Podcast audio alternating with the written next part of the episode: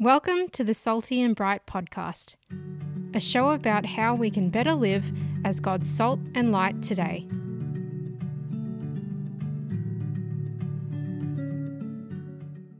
Today, I'm excited to welcome Tat Chuan Lau to the podcast.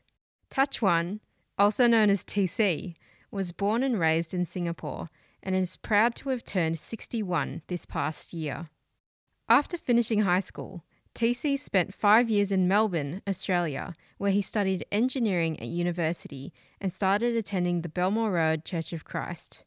TC was baptized at the age of 22, met and married his wife Chayin, and then made a temporary move to the American city of Boston.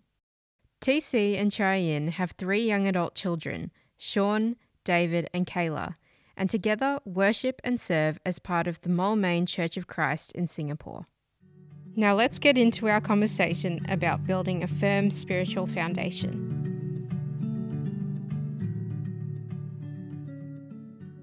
So, to start off our conversation, TC, I was wondering if you could share a bit about how you first came to know Christ and to know his church. I guess the earliest incident I would have to recall would be I was in primary school. I forget at what level. Uh, and we were in the old house in Singapore in Serangoon Gardens. And that much I remember. And it was because uh, I, I, well, basically, I knelt down in the bathroom and uh, it was a kneeling of reaching out to uh, divine help. And that was because my mother and my eldest sister both were in a car accident. Just it was a medium serious car accident, you know, where my mom had to go for some stitches, uh, had a few cuts around her mouth, enough that they were hospitalized for a, for a while, and enough for a young son and uh, brother to be uh, reaching out to uh, something or somewhere and so I knelt down, I remember, and I reached out. I don't know how I did it, but uh, who I called out to. And I remember that very clearly in my mind. So how but how was that planted? I have no idea, but I, I reached out. Then moving to secondary school, I remember one day the whole school was called out to the balcony. We had a huge balcony next to the classrooms. We were on the second, third floors, and there was an incident in school that all lessons had to stop. And I remember just standing there at the balcony, and suddenly I had this like a, I don't know, I was looking up the sky and had this moment where I was wondering about the cosmos and existential issues. and it was one of those, uh, maybe I was touched by God then, yeah. And fast forward, that was secondary one. And secondary four, a friend, a classmate reached out to me and uh, evangelized to me. And conclusion of that series of conversations was that we sat down and he proceeded to uh, do the, you know, the four spiritual laws. It's a little booklet that leads you to a confession of faith. Basically, that's what it was. And so he did that with me, and I said yes to all the questions of uh, confessing my my belief. And then he prayed, and that was it. Yeah. And then I kind of felt that wow, I'm uh, uh, I'm in the faith already. And so then I had a group of closer friends, not this particular person, but another group of much closer friends. And one of them was uh, had been attending since uh, young in a Presbyterian church. So I went there, and enough that then uh, I was asked whether I wanted to attend the baptism class, and I said yes, I will. So I did, and uh, but then at the last session, they asked if we were going to be baptized, and in the Presbyterian Church, it was a sprinkling uh, baptism. But I, I halted and uh, I stopped because my parents were not very agreeable. But it was just a few months short of me going to uh, Melbourne to start my tertiary studies. So I kind of said to myself, well, I'll just um, obey them for now. And I know once I go to uh, Australia, I'll be in charge more of my own life. and so uh, I go to Australia and uh, Melbourne, and uh, I had a classmate who was uh, a year ahead of me. So he brought me to church, and which happened to be the Belmore Road Church of Christ. Went there very regularly after that and met a lot of wonderful Christians. Then after about five, six months, someone within the church asked if I was baptized already. And I said, no, what's baptism? And so that's where I got to learn about baptism. And I decided in, I think it was August of 82, where I uh, got baptized. And that's when the, the journey really began of growth and maturing. Yeah. Maybe one thing I wanted to ask you more about, TC, was that early experience of you reaching out to God in primary school, I think you said. And it seems to me that you were already a deep thinker back then, but did you always have an idea of God? Or how did you kind of think about those big questions at that time? Yeah, I mean, as I think back about those early years uh, before I was 12, yeah, I think I had a concept of uh, of God.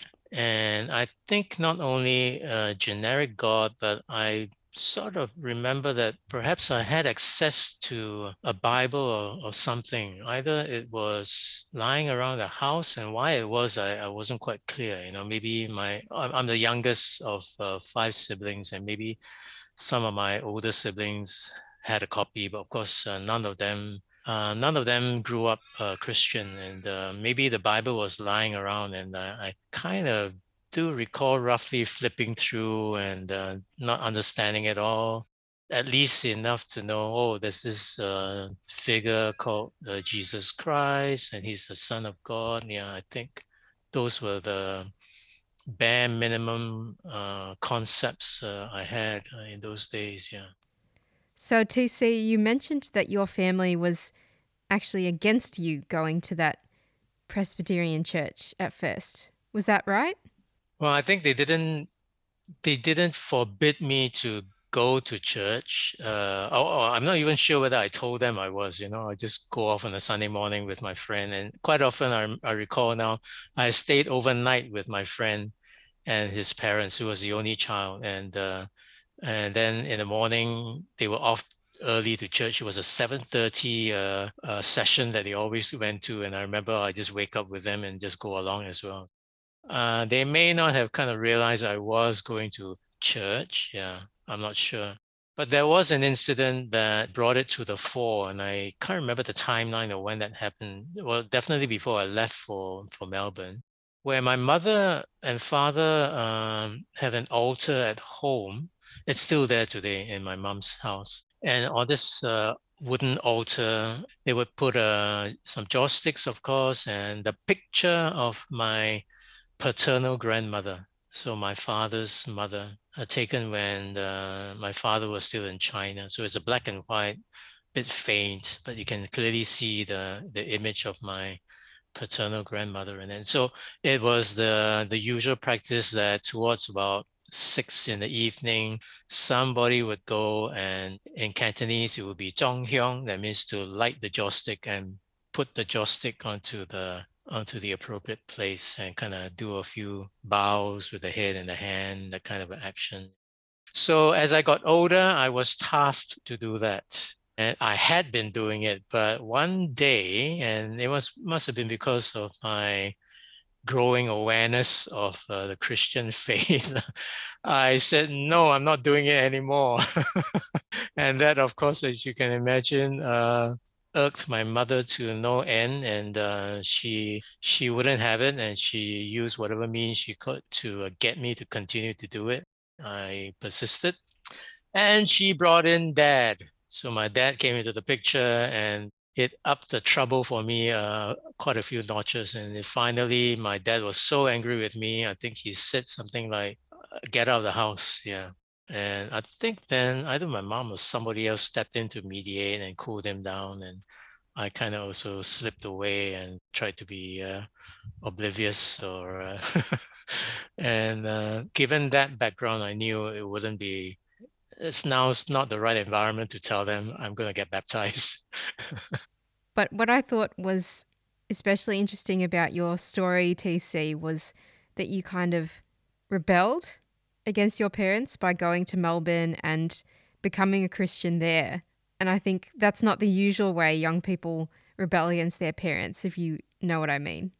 I think the rebel happened. The, the rebel happened when I refused to uh, light the joss stick anymore. Because when I went away, it was with their blessings because it was for education, and it was just a natural turn of events that hey, when I'm not there, and you can't you can't really control me as much as uh, as if I was still at home. And not that they were very controlling. Uh, don't get me wrong. It's just that I mean, out of sight, right? And uh, I live my life a little bit more a lot more, I would say, according to how I want to live it.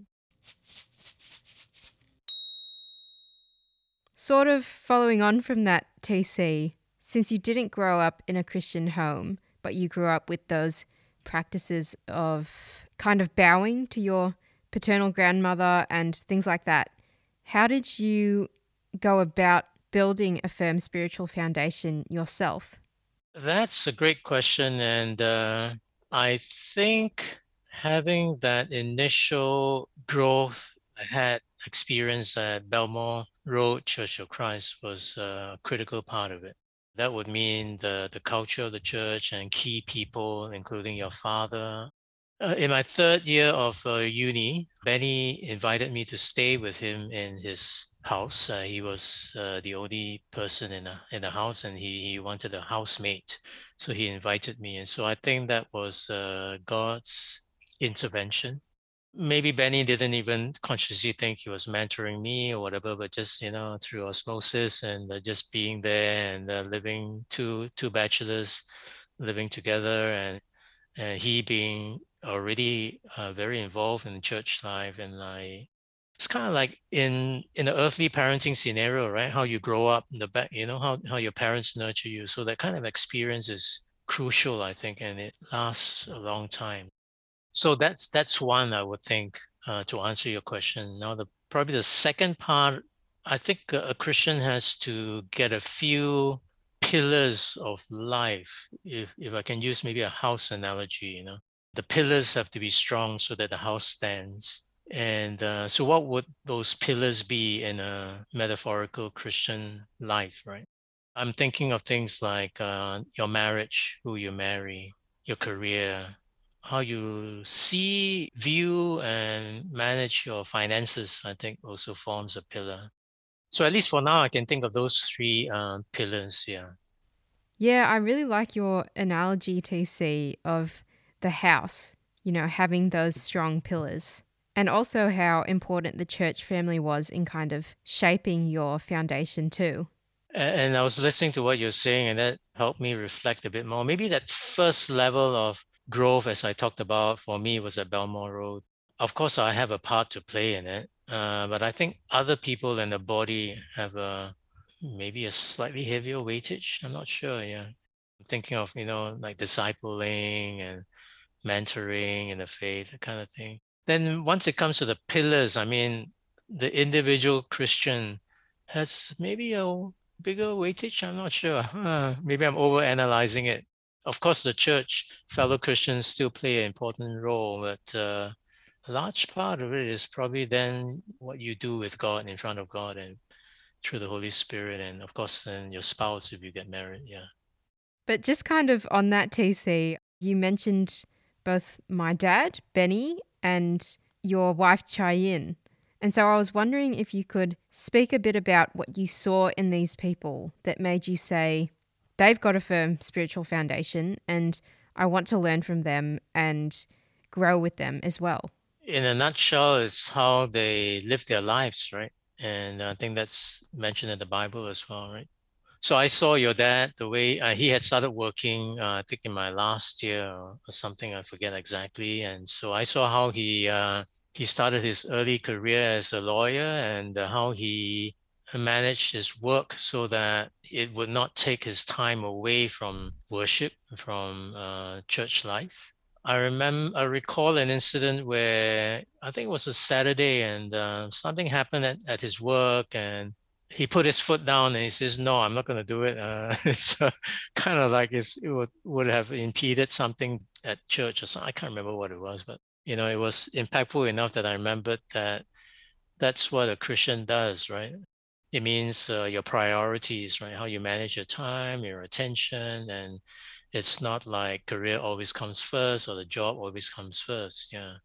I saw how Benny lived his uh, life in terms of his uh, spending and all that. You know, he always wore the same old shirts, and uh, you know, even though he could well afford better ones, but uh, with regards to my wife, uh, I mean, that's through dating, so it's a bit trickier, right? I mean, it's a shorter period of time, but you kind of know, right? Spending a bit of time talking to people and what other people say about her, and uh, you kind of get some information there.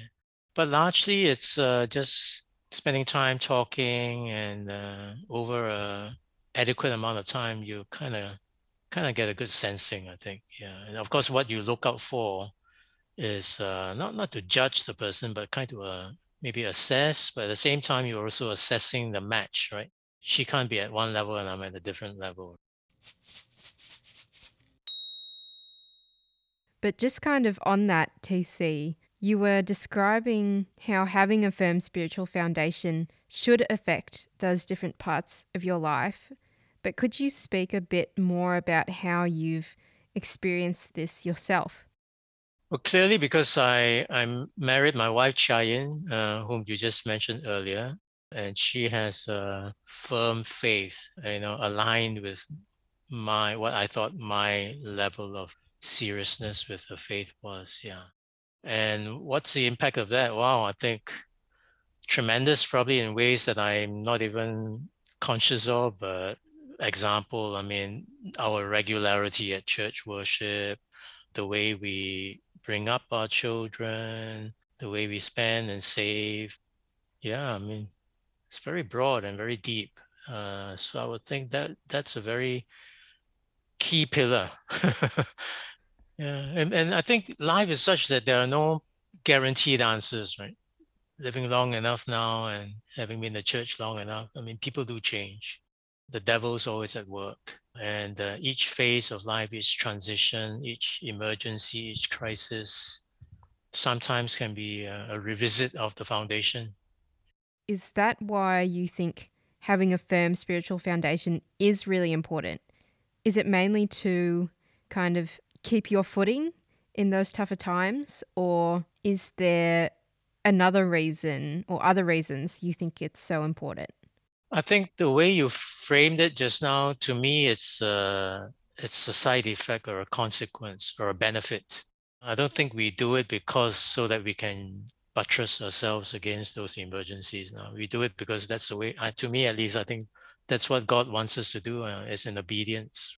God doesn't want, uh, like in Revelations, right, lukewarm Christians, uh, churches. He wants a full commitment, and that to me is so. I'm saying it is the way to live the Christian life. Uh, and so it so happens that if we do have that, and I'm sure as God designed it, then we can meet those uh, exigencies and those emergencies better in, in the way we respond to them in the way that God wants us to. Otherwise, those emergencies can wash us away. So, what do you think, TC, are the obstacles to kind of building that firm foundation? Because when people face challenges, like you were just talking about, they just drift away. So, what do you think is stopping people from making God a priority? Yeah, the, the answer is probably all in our awareness. It's uh, just temptations and the devil at work and just the way the world is, uh, the fallen world is, right? So, marriage, I would tell you that I I was interested in a, a couple other ladies before I met Chayin, and I think it's God's grace, you know. I was all ready to uh, enter into a relationship with both, but both uh, rejected me.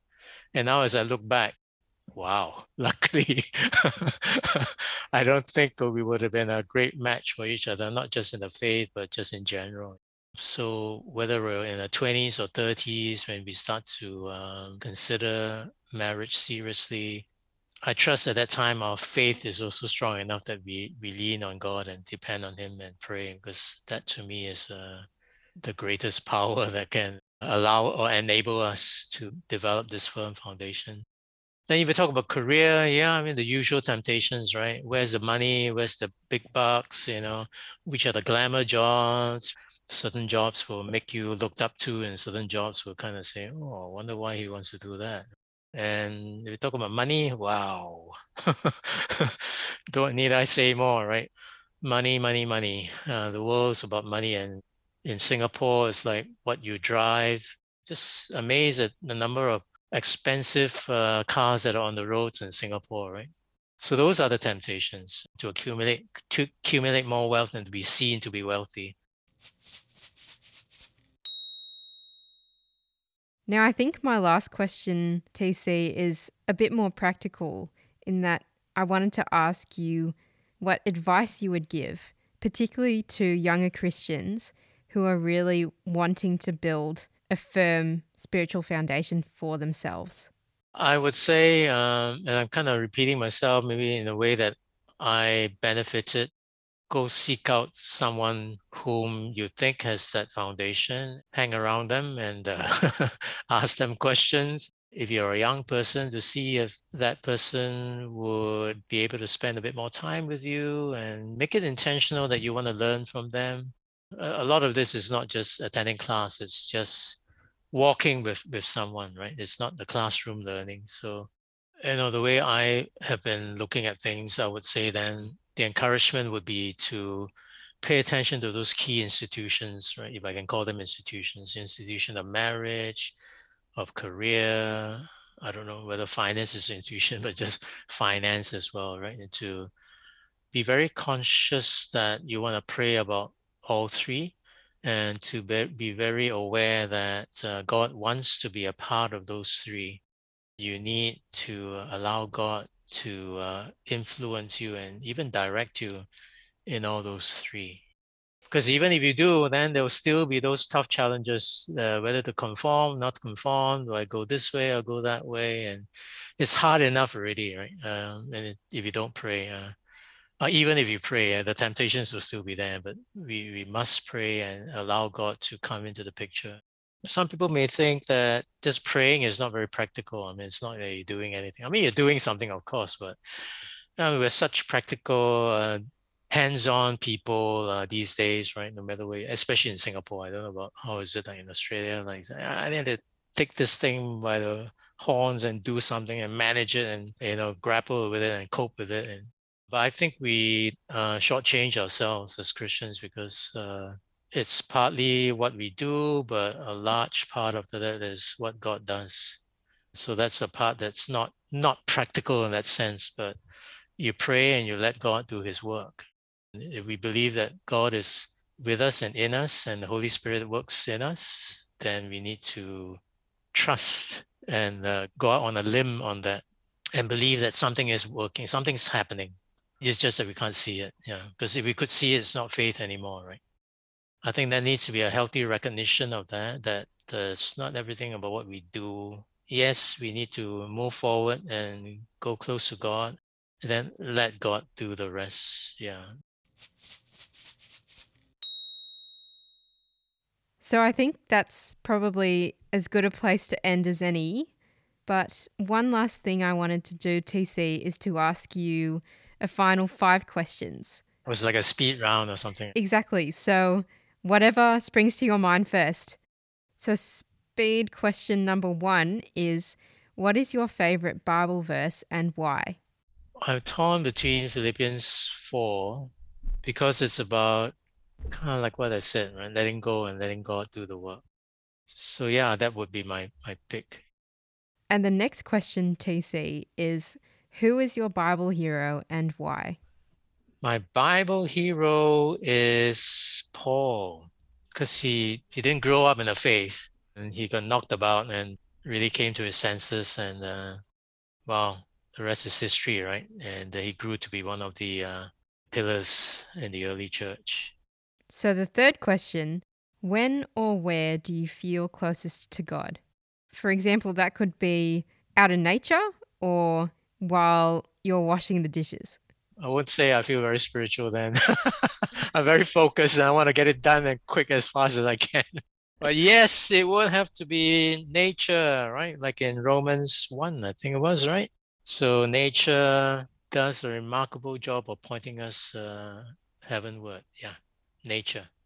Yeah, because I, I live near uh, in Singapore near a stretch that has a lot of trees that goes parallel to the East Coast Park and then onto the East Coast Park area. So I love, uh, I, I never get bored. I can literally walk that path almost every day. In fact, after this, uh, after our conversation, within about maybe an hour, I'll be there walking again. And the fourth question, TC, is what is an ordinary moment that fills you with gratitude? I am thinking of something, but I'm not sure it's appropriate to say. That's because uh, in 2017, I was uh, quite seriously ill for a period of few months, and it involved a couple of things, and one of it was my bowel movement. So to me, every day when I have not uh, clear and smooth bowels, to me, that's I'm filled with gratitude. I literally just close my eyes and I thank God every every morning when I do my thing. Yeah. Thank you for sharing. I can tell you that is a unique answer. And so the last question, TC, is what is one lesson you think God is still trying to teach you? And I'm thinking about what I have to do uh, when I'm caregiving. I just spend time with my mother's house where my two elder sister lives and one of whom is has cancer and is uh, immobile and then my 93 year old mother is there. She's mobile, but you know, she's quite reclusive these days. And I just sit there with her literally when there's quite a few hours when everything is done, all the busy, busy stuff is done, no hospital visits, nothing. I just sit there because she, wants some company. Otherwise, she would just sit there a whole day with no one around. And I try and talk to her, you know, try and evangelize, but you know, it doesn't go anywhere. And I must admit, there have been a few moments when I just say, I don't think uh, she'll become a Christian. And uh, recently, I God gave the thought to me that it's not for me to say. My role is to continue to pray for her and to keep trying. Uh, it's not to give up on her. So I think TC, we can probably wrap up our conversation there. But I did want to say thank you so much for making time to chat today and to share your story with us. My pleasure, Faith, and uh, I will pray for you that you continue to uh, develop those firm foundations yourself.